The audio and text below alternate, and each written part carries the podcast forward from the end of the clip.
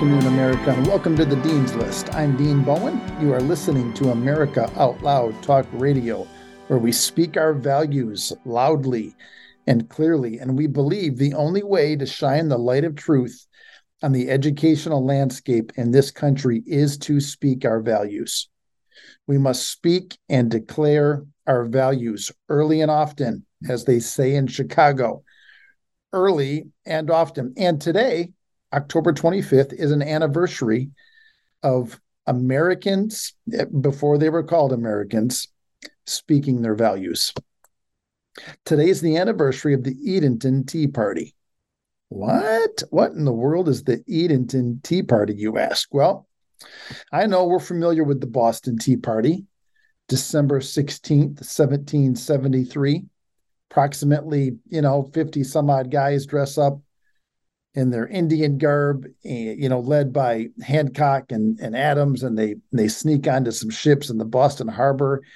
And then, they spend the next several minutes dumping tea over the side. And of course, they clean up after themselves when they're done. The rumor has it that they even swept up. They wanted to leave the place better than they found it, and they, they're protesting taxation on tea, and they're speaking their values. This would be akin to the French nun, I think, dropping her rugby skills on the would-be protester. Although, they're not tackling anyone. It's a physical act. They're sneaking aboard the ships. They're dumping tea into the harbor. They're causing trouble out there, ruffling feathers. Now, granted, they were, trespassing, and, some of the founding fathers were upset with that element. While they supported them in principle, they were, well, you got to go trespassing. Nonetheless, the Boston Tea Party is one of our most famous acts of protesting that we have in this country. December 16th, 1773. What followed in March is a second Boston Tea Party, which, doesn't carry the same, notoriety. I mean, once you do it once, you try to do it again, and it's just, it doesn't have the same flair, and that kind of lit other, quote unquote, tea parties and other colonies. But the tea party that took place in Edenton on October 25th, 1774, was a tea party of a whole nother variety. This party was one of the first organized political actions by American women to have occurred. Yes, you heard that correctly. The moms, the wives, they got involved politically, which was something that really the ladies didn't do. But they had enough. And like their husbands, they decided, we're going to stand up and we're going to do something. We have to voice our values. So roughly, 50 some odd ladies gather at the home of Mrs. Elizabeth King, and they're going to sign a proclamation declaring their values. This group is led by Penelope Barker. She's the wife of the treasurer of the province of North Carolina. His name is Thomas Barker. And she's the one who organized this seemingly innocuous tea party in Edenton. She gathers these 50 ladies together, and they sign this proclamation. And here's what it says. The provincial deputies of North Carolina, having resolved not to drink any more tea, nor wear any more British cloth, many ladies of this province have determined to give memorable proof of their patriotism. So the deputies and the leaders of North Carolina gather together, and they say, you know what? We're not going to drink any more tea. We're not going to wear any more British clothes. And so these ladies do something very similar in the form of this political act. Which is unique about this is because the women were not politically involved. The husbands, they did it all, and the women just, I don't know, they kind of sat around, I guess, and watched. Not these women, not the women in North Carolina. No. Many ladies of this province, I'm going to continue with the declaration. Many ladies of this province have determined to give memorable proof of their patriotism, referring to their husbands. and have accordingly entered into the following honorable and spirited association. I send it to you to show your fair countrywomen how zealously and faithfully American ladies follow the laudable example of their husbands. Oh, how dare they follow the example of their husbands? And how dare they refer to those examples as laudable? Don't they know their husbands are buffoons? Don't they know that women have been liberated? Don't they know that we don't even know what a woman is anymore? Don't they know that men can now dress up like women and overtake? All right, I'm sorry. I'm getting out of control here. I shall continue with the proclamation. How zealously and faithfully American ladies follow the laudable example of their husbands, and what opposition your matchless ministers may expect to receive from a people thus firmly united against them. We cannot be indifferent on any occasion that appears nearly to affect the peace and happiness of our country, and it is a duty which we owe not only to our near and dear connections, but to ourselves. So the ladies in Edenton, North Carolina, formed the Edenton Tea Party, and they signed this proclamation that we're done drinking tea, and we're done wearing British clothes. And the British, they kind of laughed this off. I've got a quote here from one of the Englishmen. He's very sarcastic when he says, quote, "The only security on our side is the probability that there are but few places in America which possess so much female artillery as Edenton." Well, I think he was probably proved wrong about that. The petition shocked the British and loyal colonists. They didn't expect it because it's women. It's women standing up and speaking their values. We would refer to them now as the mama bears, the mothers, the daughters, the sisters, the wives standing up and saying, "Hey, enough's enough. We're done." London magazines labeled the Edenton women as uncontrollable. Can't these men over there in America control their wives? Why, these women are uncontrollable. How dare they enter into such political discussion and debate? Don't they know that's not their place? No, they did not know that was not their place, and we're happy that they did not know. That was not their place. While visiting London, North Carolina royalist Arthur Iredell was vexed after hearing the news of the Tea Party. In a letter to his brother James, he sardonically asked, quote, "Pray, are you becoming patriotic? Is there a female Congress at Edenton too? This cannot be. We cannot have any more females vocalizing their dissent. Someone put this female rebellion down." Although there was no dumping of tea into the ocean, the petition penned at the Edenton Tea Party was nothing less than a bold display of patriotism and love of liberty. And that's what we know it for. October 25th, the Edenton Tea Party, the women's action was also a political first. Before the 1770s, women did not sign petitions. But in Edenton, politically aware women expressed publicly not only a love for their families, but also for liberty and for country. Penelope Barker most likely reminded them that they played an integral part of any attempt to create a virtuous republic.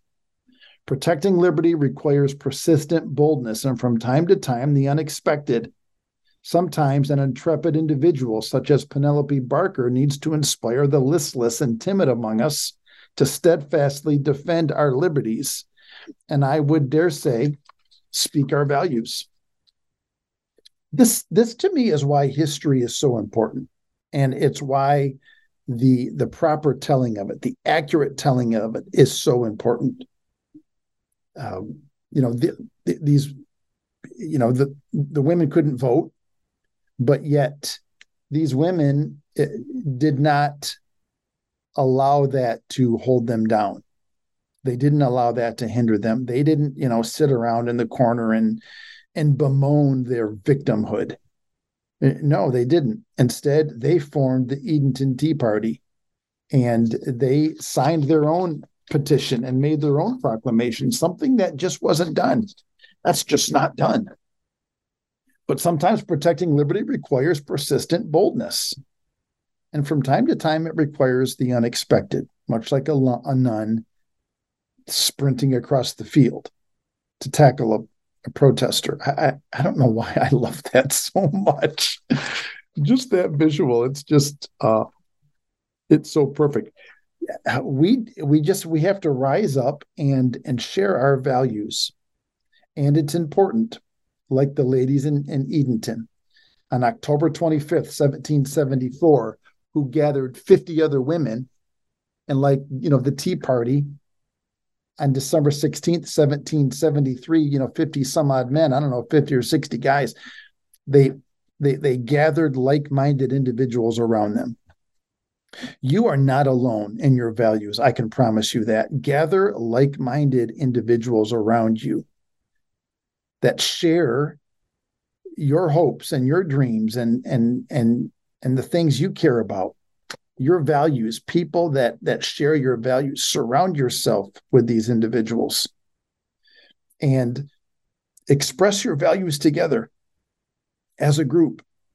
Join a grassroots organization or start a grassroots organization, or show up at your local school board meeting.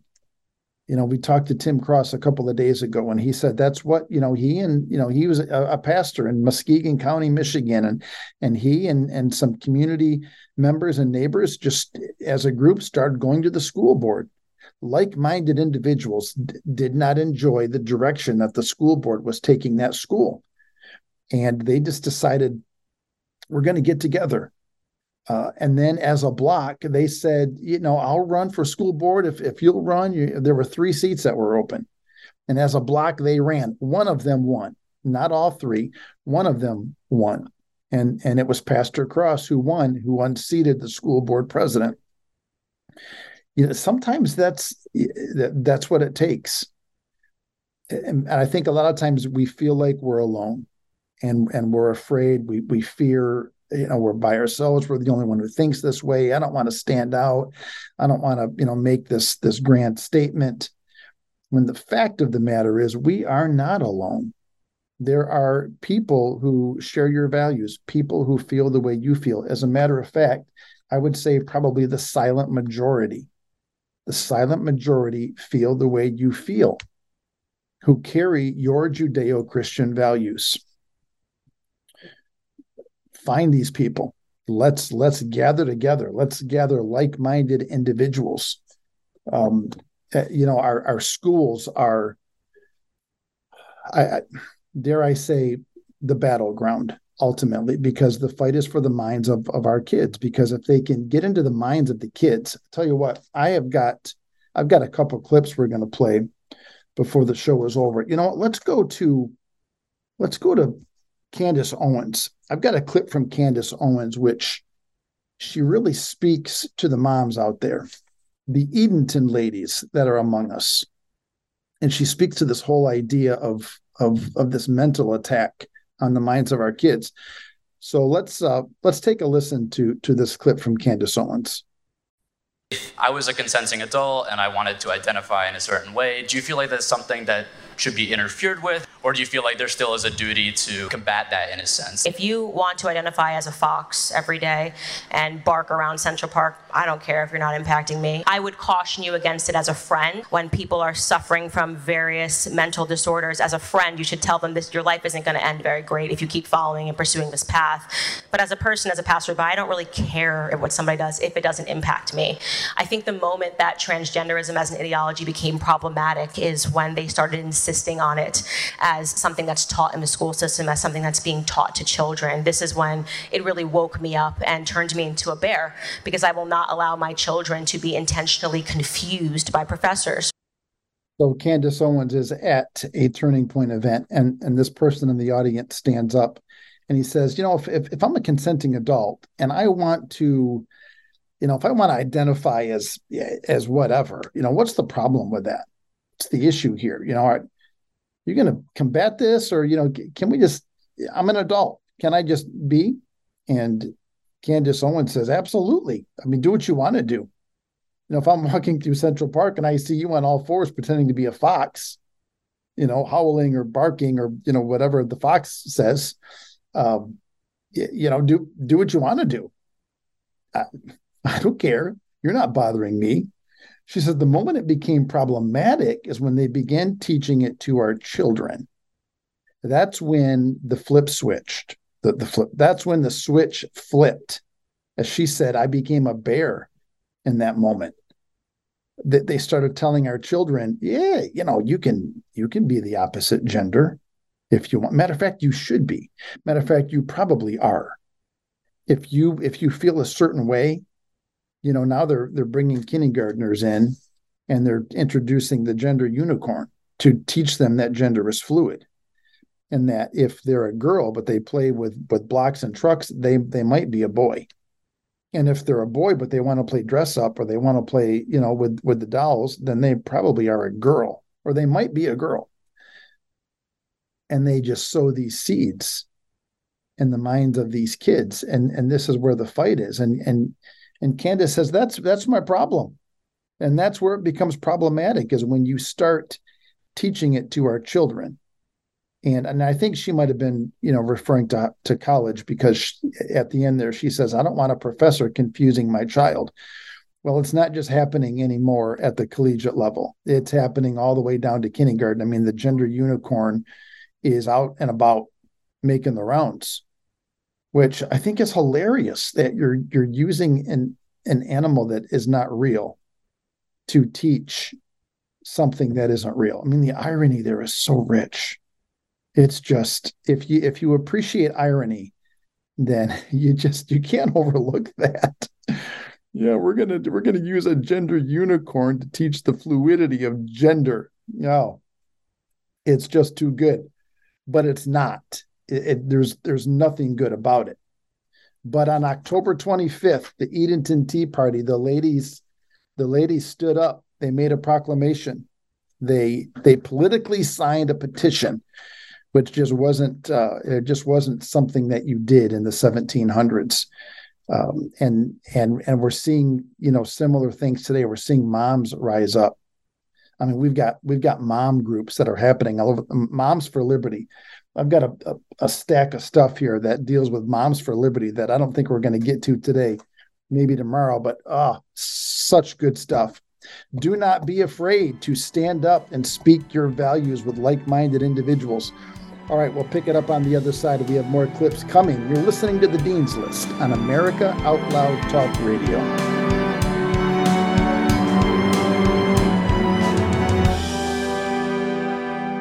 The Natural Colon Cleanse. It's the ultimate digestive tune-up with Oxy Powder.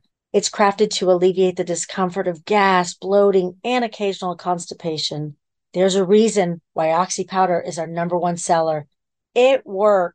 Go to americaoutloud.shop and get 15% off using the code OUTLOUD. Global Healing, giving you the power to take control of your health naturally. How can you improve your odds of staying healthy? The answer is stay healthy with Cofix RX. Who's got time for a cold, strep, a flu, HRV, RSV, or COVID anyhow? Cofix has some great news. Besides being featured as a top 5 product in the drugstore news, we completed the protocol that you've heard Dr. McCullough talk about. Cofix RX is already famous for a powerful virus-hostile nasal solution, and now we have a throat spray too. Crush those nasty germs before they become a problem. With known antiviral support ingredients like povidone iodine, xylitol, and vitamin D3, you can feel a little safer. For a limited time, when you add the new Cofix RX throat spray to your order, you'll receive 25% off the entire purchase. Just click the Cofix RX banner on the America Out Loud website or store. Be sure to use promo code OUTLOUD25 at checkout. Don't forget, OUTLOUD25 at checkout.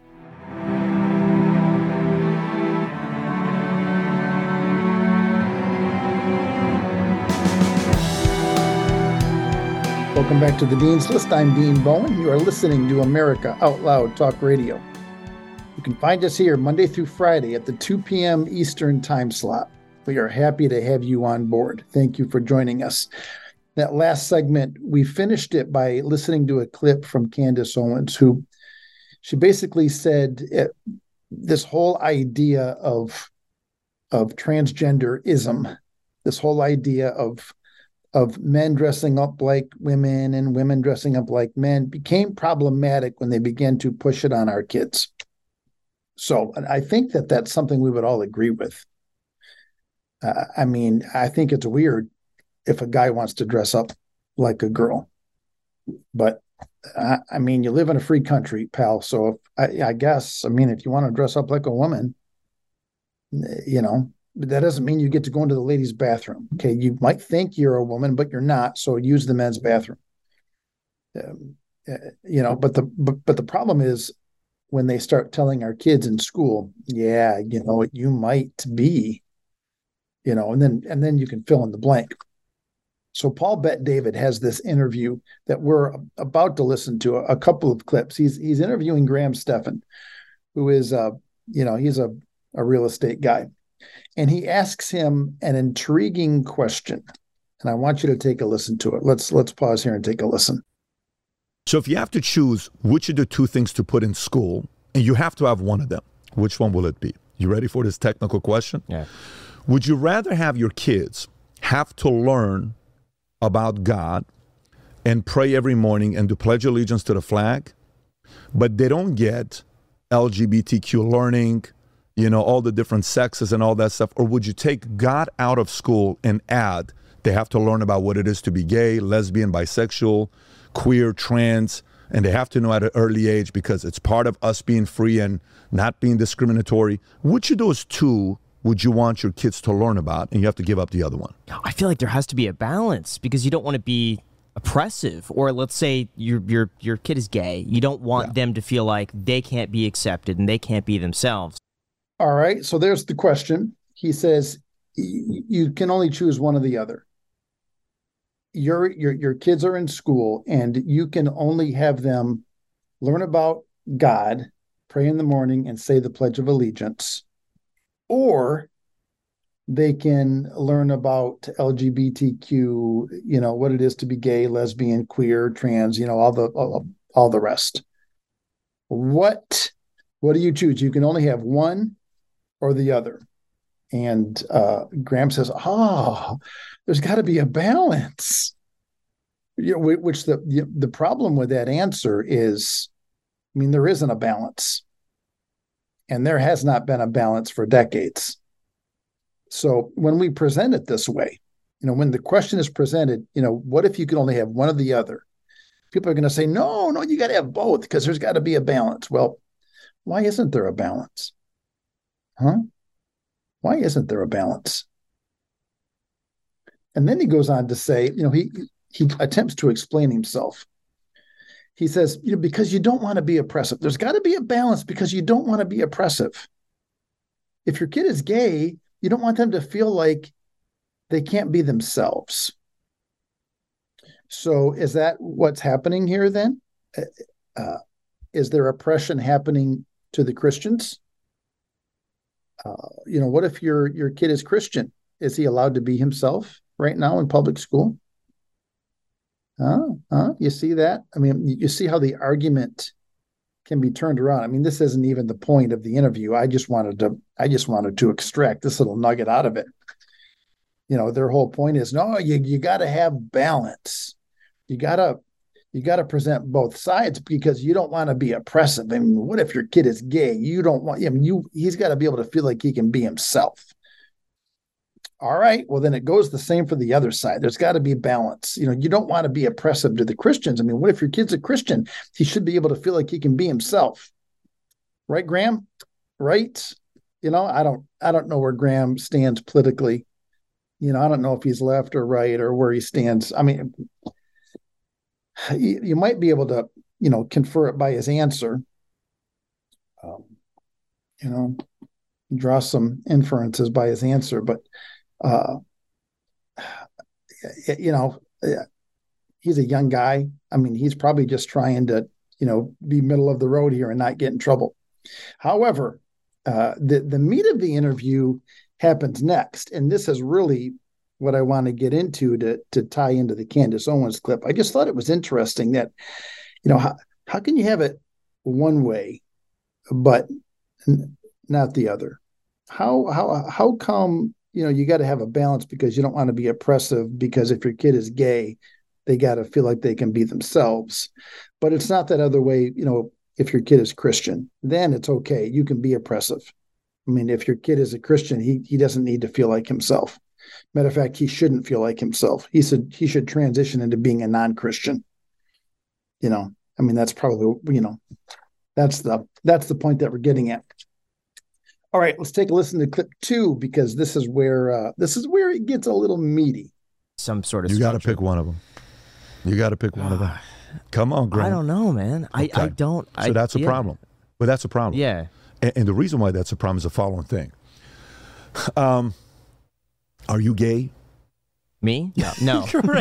What do I need to do to convert you into being gay? I don't think you can. You don't think I could convert you to being gay? I don't think so. Okay. Yeah. So let me ask you this. Who converted you into getting a real estate license? I did.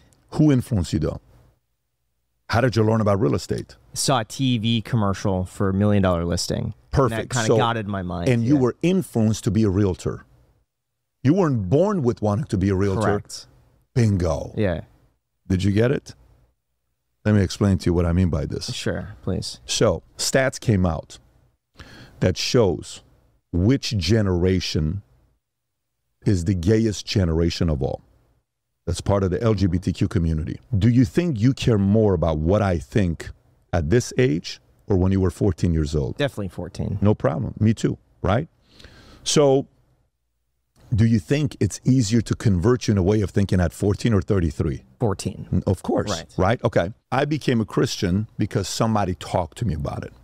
I got into insurance because somebody influenced me to get into insurance, okay?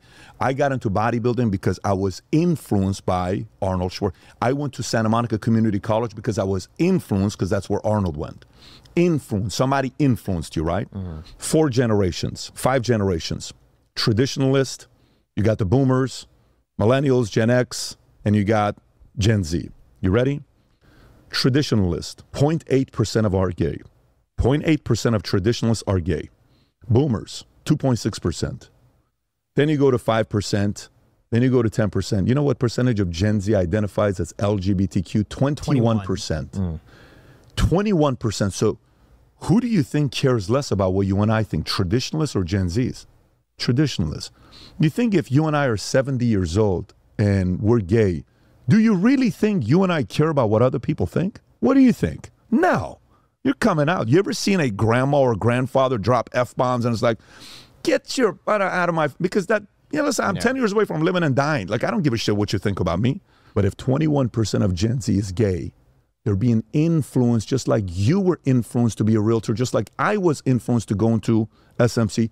Influence. That's a problem. So the fact that you, a very smart guy, a super successful guy at your age, cannot tell the two apart, that means you're not really putting a lot of thought into what's going to influence who. So Paul Bet-David presses him. He says, you got to pick one. Come on, you got to pick one. And he said, I don't know, man. I can't. And then Paul says, well, that's a problem. The fact that you can't make this judgment call, this decision right here, this is a problem. And then he goes into explaining that problem. And he does a very good job. He says, can I convince you to be gay?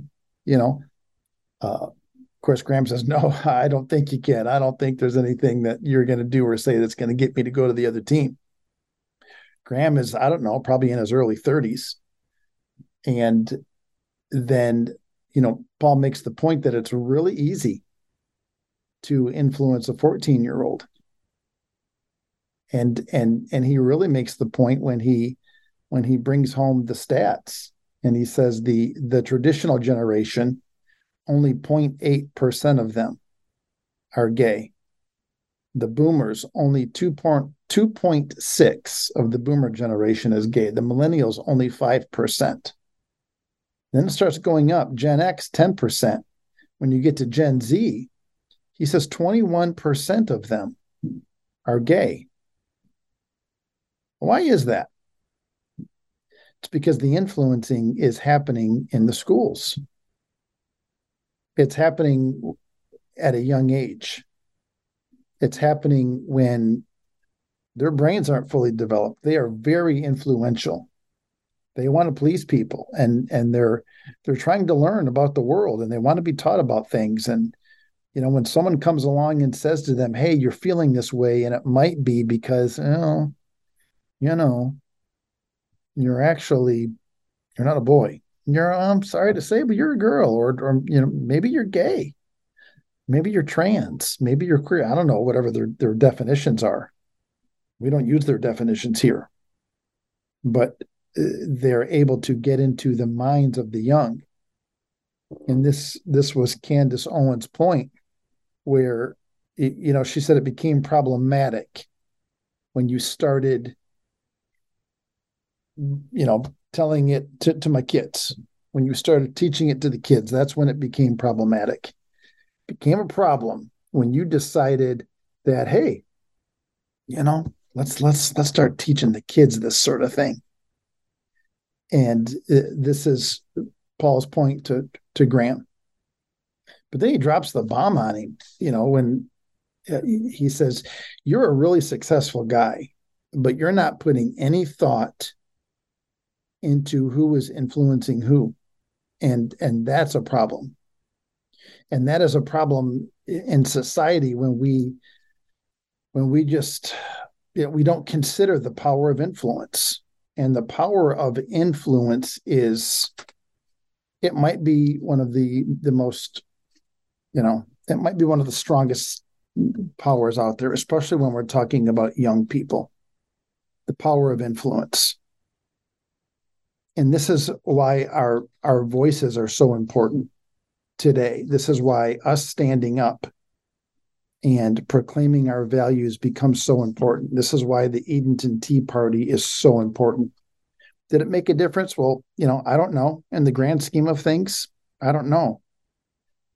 But in that time frame, in that moment, women standing up politically, signing a petition, making a proclamation, and saying, we're not drinking any British tea, and we're not wearing any British clothes. It made a statement in the moment, and it let people know, hey, we're serious, we mean business about this. It let England know, we're serious, we mean business about this, we're not messing around.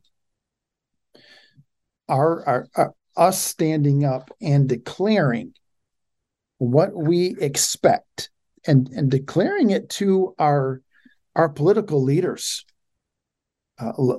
letting our state legislators know, here's what we expect. I've got this article this was just a couple of days ago, out of Wisconsin. It says, Wisconsin GOP passes bill protecting children from trans procedures. The Republican-controlled Wisconsin Senate voted on Tuesday to pass a bill that would protect minors from accessing sex-mutilating transgender surgeries, cross-sex hormones, and puberty blockers, because citizens in Wisconsin are letting their voices be heard. The state Senate approved Assembly Bill 465 in a 22-10 vote, with Republicans unanimously voting to protect children. How is it that when the state legislatures want to, you know, vote to destroy parental rights, 100% of the Democrats vote for it? And then how is it when states vote to protect children from mutilating transgender surgeries, 100% of the Republicans vote for it? This absolutely goes back to yesterday's clip of Bill Maher, where he's saying, do the Democrats realize what they're supporting? Do they realize that they're sharing values with Hamas, a terrorist organization? Do they get that? And it's the same thing here. Do the Democrats realize that they are supporting the destruction of kids while not supporting the rights of parents to raise their children the way they see fit? Do they see that? And more importantly, do American citizens see that? Because if our eyes would open up to the values of the two parties. Now, look, I'm the Republicans are not perfect, and I'm not trying to say that they are. I mean, there are Republicans that what's happening right now in the House of Representatives is driving me nuts. I just wish I can't even. Let's not go there. It's just gonna see now. Look what you've done. You've you made me derail things. I'm talking to myself. I'm not talking to you. The audience has made me done nothing.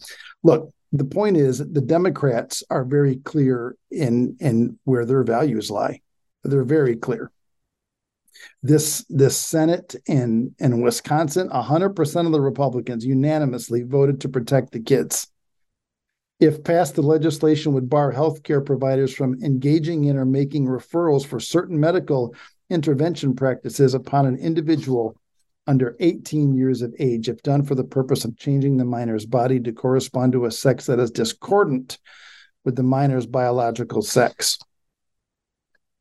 I've got another article here, which I just don't have time to get into today. Maybe we'll get into it tomorrow. 18 states file amicus brief supporting Florida's decision not to pay for trans procedures. And it's because voices are being heard. Now, you might live in a blue state like me, a very leftist state where the Democrats control both chambers and they control the governor's mansion. They control the state Supreme Court. They control it all. But we still have to make our voices heard. We still have to speak out. Our values still matter. We still have to take the advice of the ladies of the Edenton Tea Party and make our proclamations, sign our petitions. I mean, that's, we've got to do it.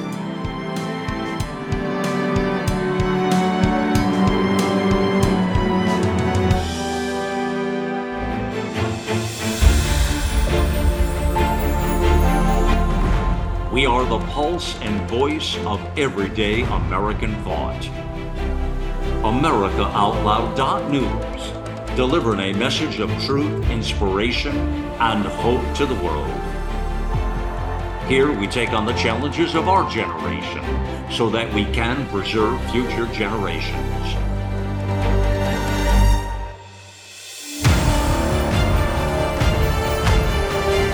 Join us in the fight for liberty and justice for all. America Out Loud Talk Radio.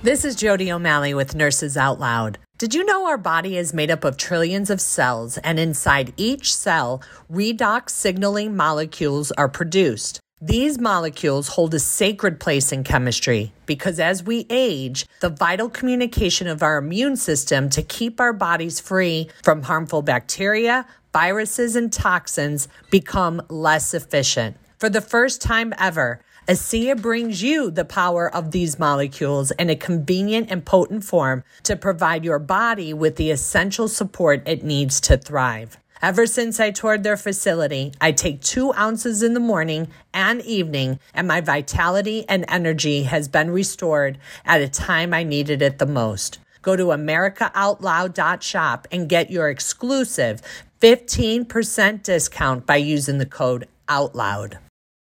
Trouble getting to sleep and staying asleep is infuriating. Your mind races, you toss and turn. Nutrition company Healthy Cell created REM sleep to help you quickly fall asleep, stay asleep, and sleep deep. Unlike other supplements that don't work, REM sleep is not a pill. It's a gel you swallow with ultra absorption of science-backed ingredients supporting all 4 stages of sleep. Go to healthycell.com and use code OUTLOUD for 25% off your first order. Risk-free. Love it or your money back. Guaranteed. healthycell.com. Code Out Loud.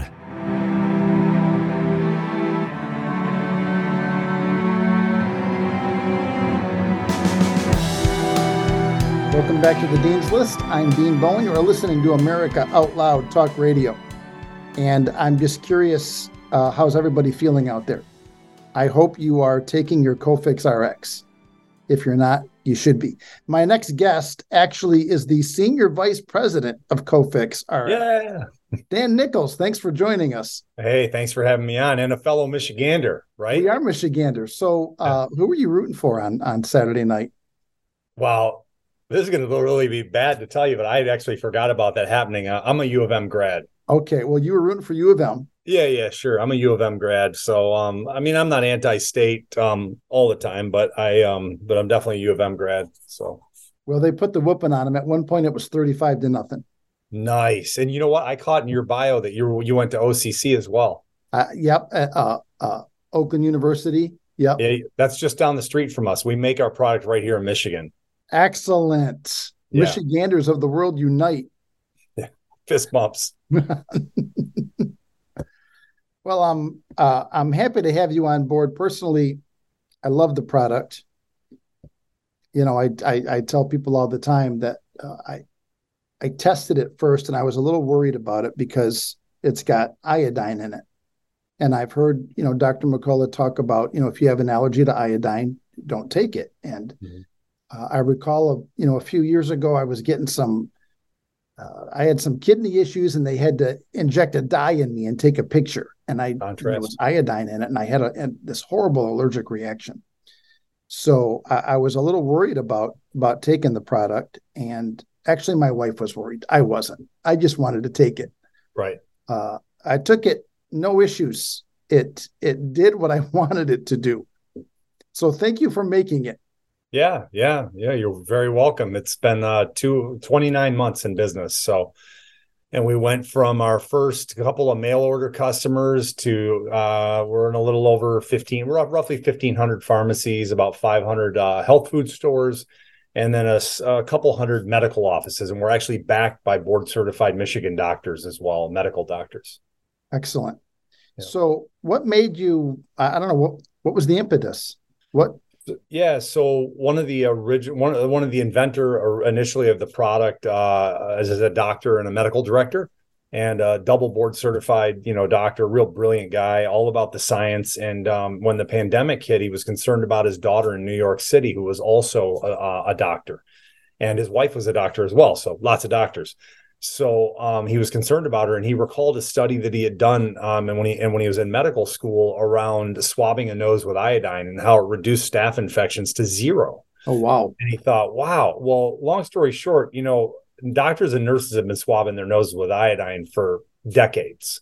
In fact, there's 3M makes a product that's just like it's iodine swab, and they've been selling it in like from an industrial sort of perspective to the hospitals for years. It comes in a little baggie, which is kind of odd in a number of ways, but that gets into the political environment. So that's been going on for a long time. It's a known thing. Like they do that. It's not uncommon. And so he thought, wow, there might be a better way to deliver this. So this same ingredient, a better way to deliver it, maybe compound it with some other stuff. So he connected with my CEO, who's owned and operated several businesses. And then Dennis, my CEO, he ran with it and brought it to what I'll call the, 30 or 40 yard line. Mm-hmm. It's just making me think of the U of M game you were just talking about. Right. Anyway, so then I started working with Dennis in that May, and the three of us, Jeff, my COO, and Dennis and I, eventually onboarded about another 9 other employees, and we've just grown like crazy. And some other big opportunities are starting to pop open, but it was a pretty funky environment for a while. As far as having a product out like that. But we sold 500,000 bottles in 29 months. And yet we're still relatively unknown, so I'm glad you like the product. It's good to have fans out there. It's you guys that really helped to build the business, along with our not compounding, but our community pharmacists, our mom and pop pharmacists, and our health food stores. They've built this brand from the ground up and just said nothing but great things about it. They love it. And the neat thing too is that when you take this product into a pharmacy to sell it, they'll turn Cofix over on the back. First thing a pharmacist does, they get a big smile on their face and they go, oh, and I'm like, yeah, I know. I bet you wish you would have invented it. They go, exactly. This is such, we added vitamin D3 to it as well, which just helps to support a healthy immune system. And there's some other known ingredients in there that are known to support, good health. So, I told my staff about it. So I run a Christian school, classical Christian school here in Flint. And I don't know, maybe a staff of 20, 25 people. And so in staff meeting one morning, I was just talking about, I guess my story with Cofix RX, and I just explained to them that, you know, one morning I woke up, I wasn't, you know, my throat, it was in my voice, and my wife said, you know, I think you sound like you're coming down with something. I'm like, no, I'm good. Yeah. But by the afternoon, I said, where's the Cofix? And this is where, you know, she was a little worried and concerned because of the iodine. I said, I don't care. You watch me. I'm taking it.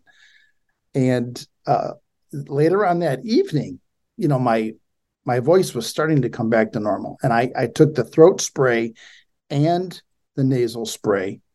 I just went to town on it. And I don't know, maybe I went over the limit, but I don't know what the minimum amount is, but I probably overdid it. Mm-hmm. My point is, I was telling my staff about this, and I said, I've got this box, and I'm going to leave it here for you. I'm going to put it in the office. If you're feeling the slightest little bit, go to the office and, you know, grab something, the mm-hmm. throat or the nasal. That was 7 o'clock, 7:15. I went in the office at noon. It was gone. It's gone. The box was empty. I don't know. That's what happens to our resellers too. The stuff is gone. They bring it in and it just sells. It's got what they call velocity rate is very high. It flies off the shelves. Yeah. Well, yeah, it flew off the shelf here. Yeah. I just said, you know, help yourself. So I can't wait to get, you know, some reports, you know, from staff members. Yeah. Yeah. It's, I mean, you know, Dr. McCullough has been talking about it for 2.5, well, at least, yeah, for about 2.5 years, going back to 2021 May, which is roughly when we came to market. And he's been talking about it since then. And I always confuse the two. And I almost am embarrassed to say it was at the House or the Senate. He shared. Do you remember when he was sharing with it? Yeah. That was what really kind of took made him, you know, he got a lot of notoriety out of that when he did that. And he testified. I'm going to call it testifying, which is probably inaccurate. But he told them, hey, you guys are dropping the ball. If you'd send people home with a povidone iodine nasal spray, it could go a long way to helping to benefit this entire experience that we're all having right now. And to me, he's a hero. You know, I love the guy. Without a doubt. Yeah. So, you know, he's a guy that wasn't afraid to take a stand. It's been a great run. So, well, what is the maximum dose? Do you know? Did I overdo it? Look, I'm not a doctor, not going to pretend to be, but I know that we believe it to be safe and have had no, you know, anybody that has any written in or called in. There's been 500,000 bottles later. We haven't had any, you know, big, I can't come up with a word right now, you know, not symptoms, not contraindications, but Lisa, do you know it? Adverse effects. Thank you. Adverse effects. That just hasn't happened. And that's been through a lot of product. I mean, povidone iodine, think about it. It was in your grandmother's medicine cabinet, maybe even your great-grandmother's medicine cabinet. It's been around for a long time. People have been using it for a long time. They paint your body with it in the surgery. They dump it into wounds after they're ready, right before they're ready to close you up. So I know that for me personally, like if I'm using the product, I'll use it. Like this weekend, I was on the train. I went from Detroit to Chicago and back. And I went to a functional medicine doctor show there where I was sharing the product with functional medicine doctors. They love it. They love our product. They like the simplicity of it. And I felt a couple times I had been really close to a lot of people, and I pumped it up there a few times up each nostril, smushed it all around, just made sure it was in there. Would I do that every day? No, probably not, because at some point you might start to create some agitation or some swell. You know, it hasn't happened to me because I have never done it or gone to that extent. But we have on the back of the box, it says, you know, use up to 3 times daily. You know, in the studies that we read and piggybacked on early on, which were just people using a povidone iodine nasal spray, showed that using it 3 times a day for 6 months, there were no known side effects, you know, or adverse reactions. So, and it's got vitamin D3 in there too, which helps to lubricate. You know, our product really goes a long way in cleansing the sinus passages. You know, we wash our hair, we wash our hands. There's this thing called nasal hygiene. There's 2 dirty ends to the intestines, and this is one that's pretty easy to clean right here. You know, so right. That's, you know, really what it boils down to is that 95% of the viruses that we take in, or, you know, pathogens we take in are through our nose. And if we can help to clean, you know, keep that area clean, it should go a long way in supporting a healthier life, you know, just staying healthier. So. Well, I think I can attest. I don't know if this is, I guess, anecdotal. It's not going to probably count as any research, but yeah. I mean, I was taking it a lot, nasal and throat. I think maybe, I mean, the box said 3 times. I think I was up to 6 or 7, but I just, whatever was going on in me, I wanted it gone. Yeah. Yeah. Yeah. We get a lot of anecdotal conversations. We get a lot of that. And, you know, I always tell people, I'm like, look, and one of the questions that comes up, like, well, how do I know it works? I said, look, you go Google the ingredients. You go Google that and look for legitimate scientific articles that help to support the ingredients in our product. You know, you go do that. Because, I mean, there's so much I can't say when I'm having the conversation because we haven't done a clinical study yet. You know, the doctor that did the initial formulation relied heavily on piggybacking off of other studies that have been done. And just the very fact that it's, you know, the ingredients are known to do what they do. You know, they're powerful. So, yeah. Well, I can attest to it. I love the product. I'm grateful that you put it together. Yeah, thanks. And you talked about the nasal, and then you also mentioned the nasal solution here, and then the throat spray. These, like you said, these are the 2 different products. We made a small run of these, and with my team's help, we moved out like 20,000 bottles of these in a matter of 4 or 5 weeks. We didn't really know that it was going to be that popular, but it went pretty quick. And I let people know roughly 95% of the things we take in there are through our nose, and about 5%, well, the remaining 3 to 5% are our throat, and then our eyes is where viruses tend to infiltrate. Okay. And just keeping those areas cleansed, you know, seems to be a good way to go about staying healthy. So that's something that's so great about our products. And Dr. McCullough is aware of the FLCCC. Are you aware of them too? The group, the FLCCC. So it's a consortium of thousands and thousands of doctors all over the world. And they actually name us. You know, they name our product as protocol for various, you know, issues. I keep it as simple and vanilla as that. And also this product right here, our throat spray, completes what they call their nasal oral cleansing protocol, just to keep those areas clean. Mm-hmm. So, well, I use it. I like the protocol. I'm glad it's out there. Good deal.